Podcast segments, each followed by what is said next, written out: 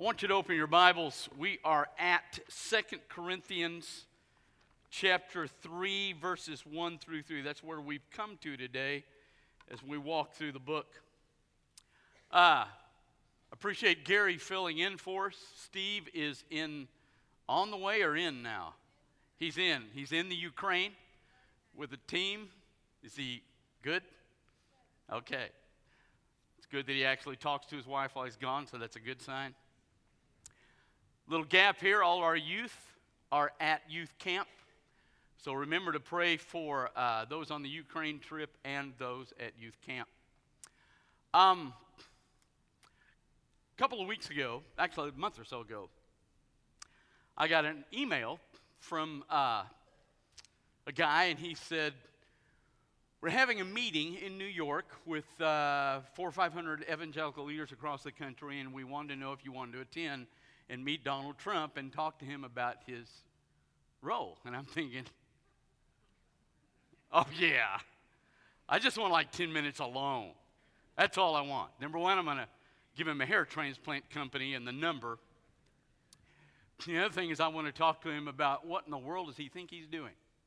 So uh, I said yes. So the next thing I know, I get an invite, and my secretary ships it in, and then they send me this approval form, and we've got to fill all these things out, have to get approved, ships that in, get approved. And uh, then a guy calls from California this week and said, uh, Listen, you're going to get an Evite Tuesday. You've got to bring that Evite with you when you come with a photo ID. You can't get in. We're not letting any media in. So it's the other really good thing. So uh, he said, You got to have these two things to be able to get in. In other words, I've got to be credentialed. I've got to be able to say, yeah, I'm on the list. I am Chris Osborne. Here's the deal. So I've got to be credentialed to be able to get in the room. That is actually what you have in the passage in front of us. Most of your translations are going to read, for example, in verse 1, he says, So do we again need uh, letters? Do we need, are we commending ourselves? Or do we need letters of commendation to you or from you? That's most of your translations, but it's not the idea behind the Greek word. It's not the idea of commending, it's the idea of credentialing. Back in that day, when you traveled across the Roman Empire, you, uh, it wasn't like today you could Google somebody or call somebody. You traveled, you had to take with you some letters that said, okay, here's what I am, here's what I do. And they were generally signed by somebody that they knew that legitimized your business. For example, if you read the New Testament carefully, the Apostle Paul actually just gets on this long road in Rome and he goes from city to city and he goes into the synagogues, and for some reason, they let him preach. He gets out, goes to the next synagogue, and that's what he did. That's how he started hundreds of churches across the Roman Empire. Well, more than likely, what he had in his pocket, remember, he's a Pharisee, he's a rabbi. He studied under Gamaliel, the greatest theologian of his day, so if he's got a letter that lists all those three things, he steps into the synagogue, shows them the letter. Their first thing's going to be, hey, would you like to preach today? And Paul's like, yeah, great. Goes straight to Isaiah 53, straight to Psalm 22, opens the Word of God, talks about Jesus. Some of the Jews get saved. It's no wonder the Jews hated this guy because he was using his introduction letters to step into synagogues pull them into Jesus, split the synagogue, and so they hated him. Now, remember, we've talked about the fact that in this book, there are a lot of issues that drive him. It's not a sequential argument of doctrine. There are some people that have followed in behind him. He spends a year and a half in Corinth, which for Paul was an enormous amount of time. So he spends a year and a half in Corinth starting this church. After he left, there are some people that have come in behind him and said, Number one, he's a liar. Because he told you he would come visit you and he doesn't. Remember, Paul addressed that. He said, Look, the reason I didn't come is I didn't want to have a painful visit with you. I was going to have to correct you on some things. I didn't want to do that. You'd already gotten my letter. Let's, that's why I didn't come. Then they, uh, they talk about how he doesn't love them. If he loved them, he'd be there. And so he says, Look, I was in the middle of a gospel presentation. It was really effective, but I left to find Titus because I wanted to know how in the world you were doing. And so their third argument is he's not legit. You don't have any letters. Letters are Jewish. He's not really legit. He's a con man. So, Paul writes these verses. Now, we're going to have to pay attention to these. Because this is what credentials us as believers in the world. Now, I understand. I don't know how we got here, but I do understand that there's been a movement that the calling, the calling for a Christian is worship. And certainly we are called to worship. A debate about that. But the thing that credentials us in the world, the thing that makes people see that we are legit and who we say we are. If this church is going to be credentialed, if I'm credentialed, if you're credentialed as an individual, if we showcase the world who we are, it's going to be based on what he says in these verses. There's an old gimmick line that said, if you were put on trial, is there enough evidence to convict you as a child of God? So the evidence is going to be in these verses. Now, we're not beating each other up today. We're just going to read the verses and look at what he says. Listen to this. Our letter is you. You want to know what credentials us? He says it's you in the church at Corinth. Already written in our hearts, known and read by every man. He says, listen, when people see you going into a certain house on Sunday morning, they see you don't worship Apollos, they see you don't worship all this other junk. You go in there, you're trying to live holy. You're not going to the Roman baths anymore. You're standing well. You're doing what you're supposed to do. You may fail some, but on the whole, your life is consistently walking toward Jesus Christ. He says, when they see that, they know that you are who you say you are. You are our letter. Now, listen to this. Manifested that you're an epistle of Christ by the care we had with you, having been written not with ink, but with the Spirit of the living God, not in tablets of stone, but in a tablet of a human heart. Now, here's what he says. He says, You know, we're legit because you're legit. He said, We came into Corinth. We loved you. We married you. We buried you. We shared the gospel. We shared the truth. We prayed over you. We walked with you through sickness. We did everything we could possibly do. We ministered to you. We cared for you. And that change that came in your life because we were there.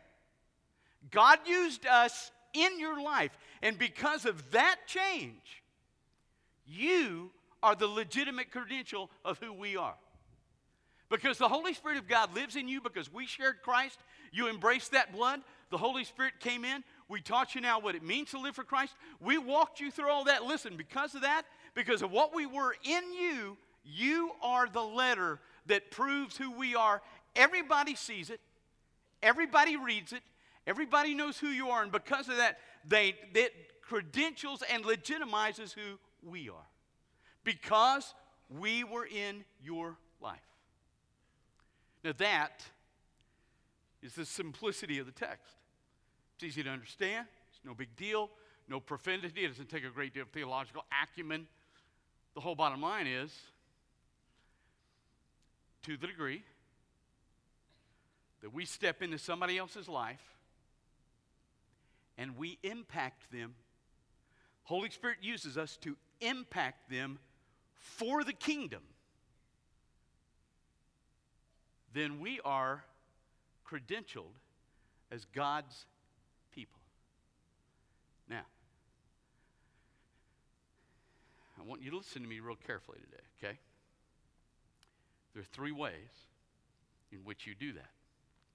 Now, I'm going to call the verses out. I'm going to go to John 6, and I want you to listen to what Jesus says to the 12. He had 15,000 people with him. He ran off all but the 12. In John 6 66, he says, Many of his disciples went away from following him, and they were no longer walking with him. And he said to the twelve, Are you going to leave too? And Peter answered and said, Lord, where would we go? You have the words of eternal life. We have believed that. We have known that you are the Holy One of God. Now, listen. The first place you step into somebody's life that God will use you to credential who you are as a child of God is whether or not you lead people to Christ. You step into their life, you sit down, you share the gospel. They respond to the gospel because you've been in their life, you spend some time with them. If you do that, then that's one of the first things that credentials you as a child of God. Question really is there's still the old adage, and I can't remember the exact number now, but back in the old day, it took 42 Christians to win one person to Christ in a year.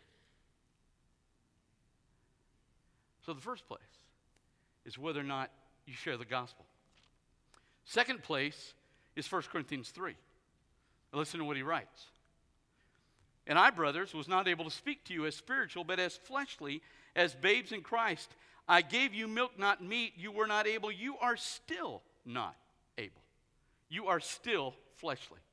here's the second thing there are going to be people God puts in your life that are lost, that you are to bring the gospel to. Number two, there are going to be Christians that God puts in your life that you have a responsibility to disciple.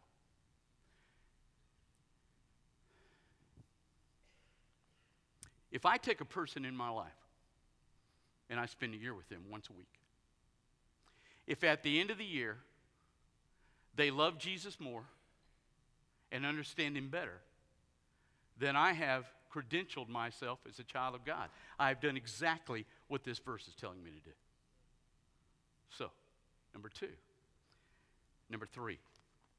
Look at the end of the book of James, chapter 5, verse 19. Listen to what he says.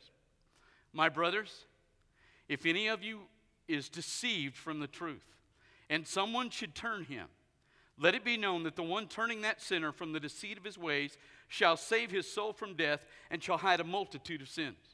Here's the third thing God's going to put you in a position where you're going to see a brother in Christ that you know is stepping where he shouldn't be stepping. And he's going to put you in that guy's life so that you can sit down with that guy and say, hey, there's some of you that are going to see a guy at work flirting with somebody that's not his wife.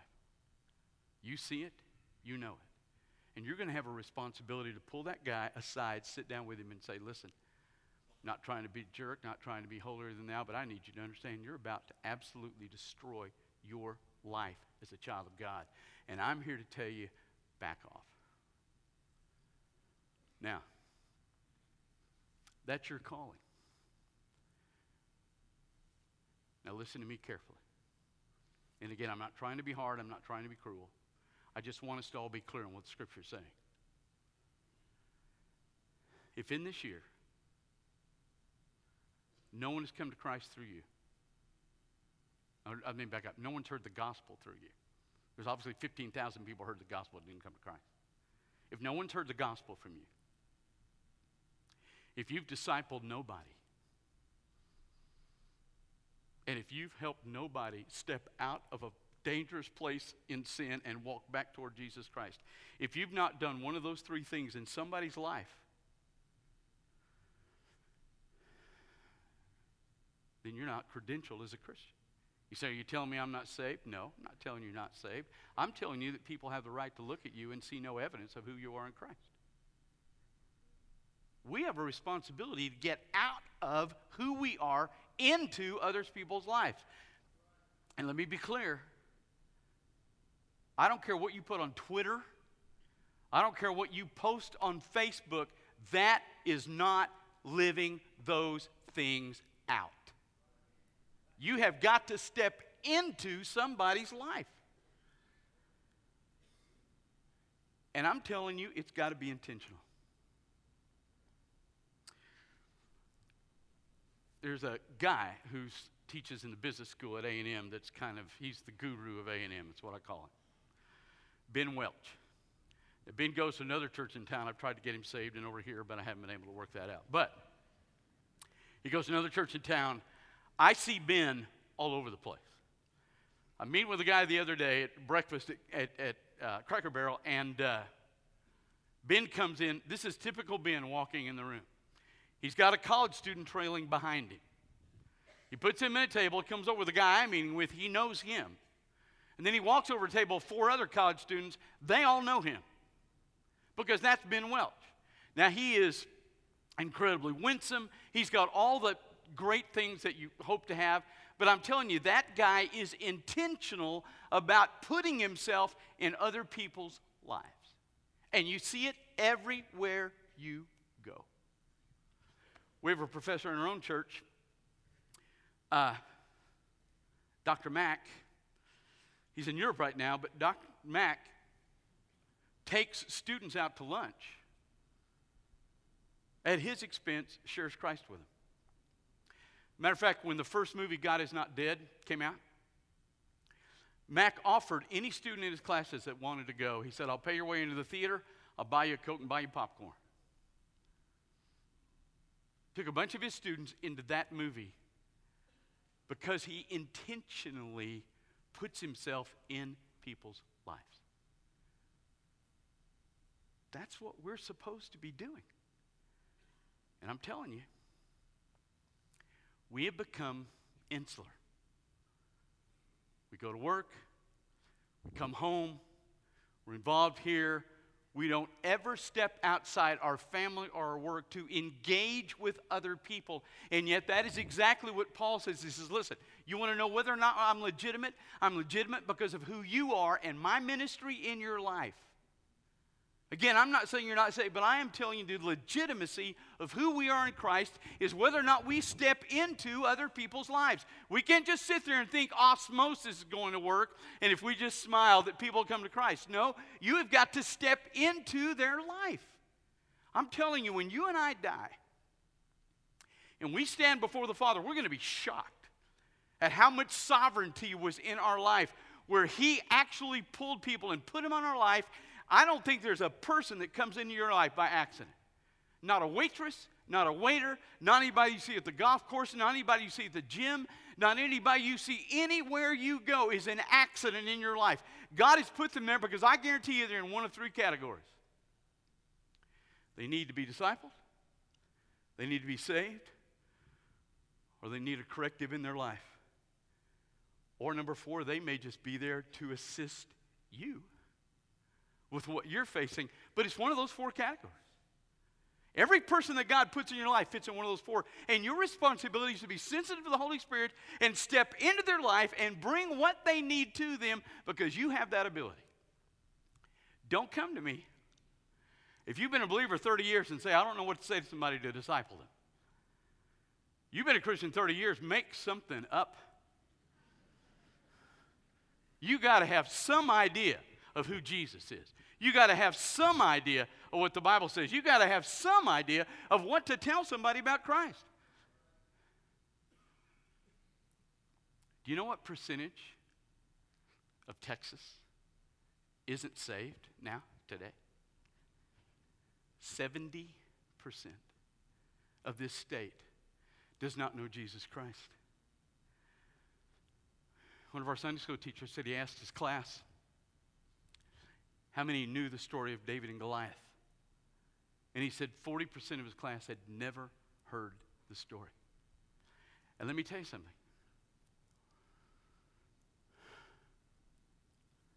The millennials coming up don't care anything about church. Now, we've lived off the premise, really, for years.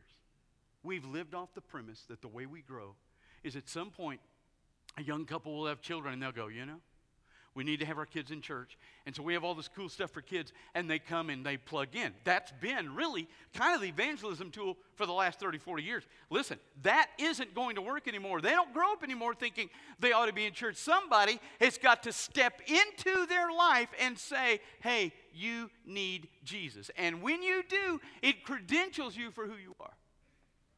We're going to put a lady's face up on the screen today that we're recommending from deacons and staff to be the next missions minister here.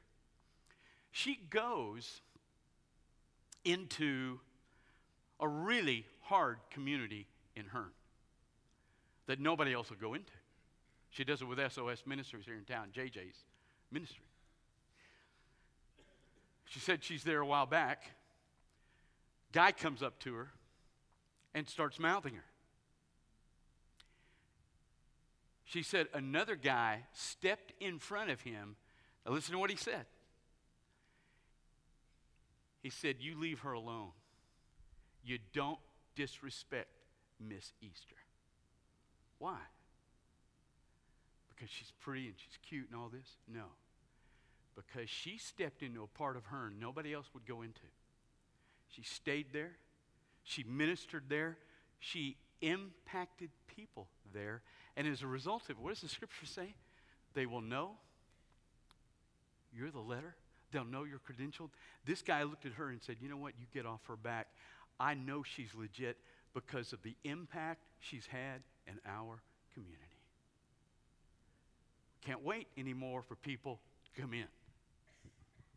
We have to go out. He said, Well, preacher, I'm busy. All of us are busy. There's nobody that isn't busy. There's no nine to five job anymore. Nobody goes home at five o'clock and is done. I remember the first time I used to think uh, growing up that, you know, teachers were really lazy people. Because they worked from 7 to 3.30. They got off at 3.30 and they had the whole summer off. What's the big deal? And then I married one. And you go, can you come to bed at some point? Nobody has a 9 to 5 job. We're all busy. I get that. What does it R.G. Lee say? I'm so busy I wiggle my toes when I sleep. I get that. We're all busy. So let me tell you what you can do. Because here's my bet that as we've walked through this, there are names and faces that have popped up in your head that God has already reminded you about, that He's told you to talk to about Jesus. So, let me give you a simple way to do it. You got somebody at work, they don't know Jesus Christ, and you really, you know good and well, I ought to say something. I'll give you a real simple thing. You take a tract or the book, The Case for Christ by Lee Strobel. You take that book or a tract, you take them to lunch. You sit down with them, and in the middle of the lunch, you say, Hey, listen, I don't want to push anything on you, and I don't want to shove anything down your throat. I just want you to know something. Jesus Christ has altered my life. This shares with you who he is and how he can do that for you. I'm not going to shove this down. I'm not going to preach to you. I'm not going to be all over you. Just want you to take this. Read it at your leisure. You got any questions? Call me. Here's my cell phone. Call me any. We don't have to be obnoxious. We don't have to kick down doors. We don't have to go into bars and scream and rant and rave. But the millennials are not coming in this room. And 70% of this state is lost. And there are people that God has put in your heart. You know good and well those names are there, those faces are there. He's put them in your heart, but you put off saying anything with yours because you are scared to death. I just gave you a real simple way. You don't have to be gone at night. You take them to lunch, hand them the book, love them in Jesus, pay for the meal, and let God do His work.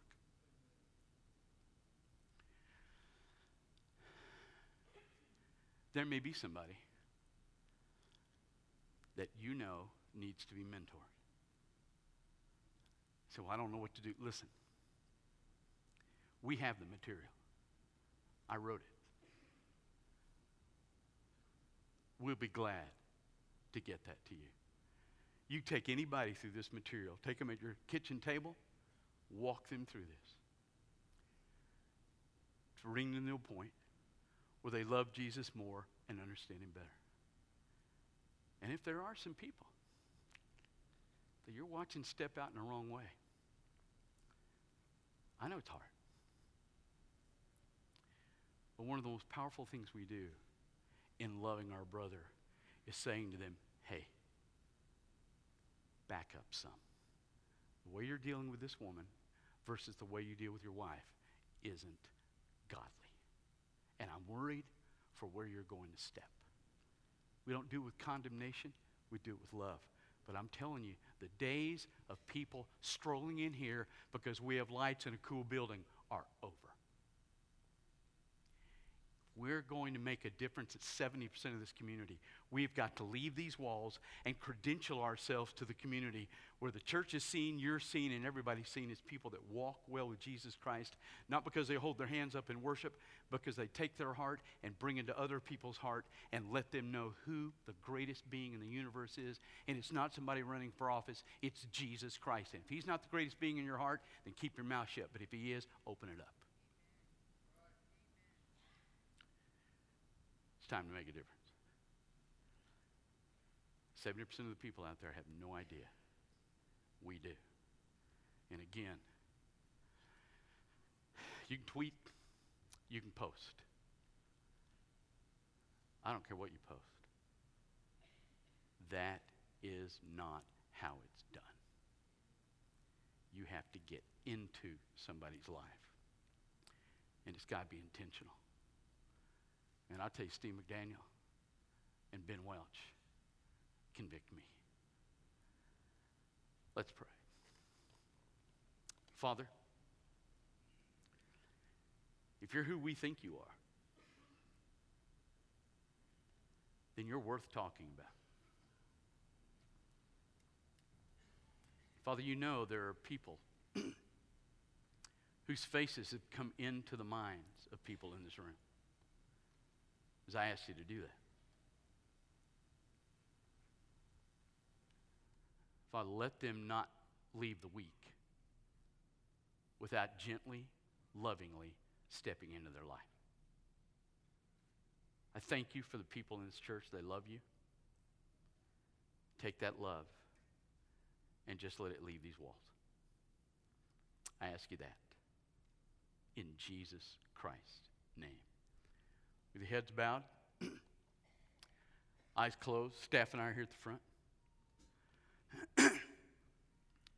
if there's somebody that you want us to pray with you about, man, I do need to talk to this guy this week. I haven't done it. I need to talk to this lady. We will be glad to pray with you about that particular situation today. That's what we're doing here at the front. If you've never met Jesus Christ, it's a great opportunity to do that. If God's calling you to be a part of this fellowship, then we would ask you to respond to that. And as God's Spirit speaks to you this morning, you come.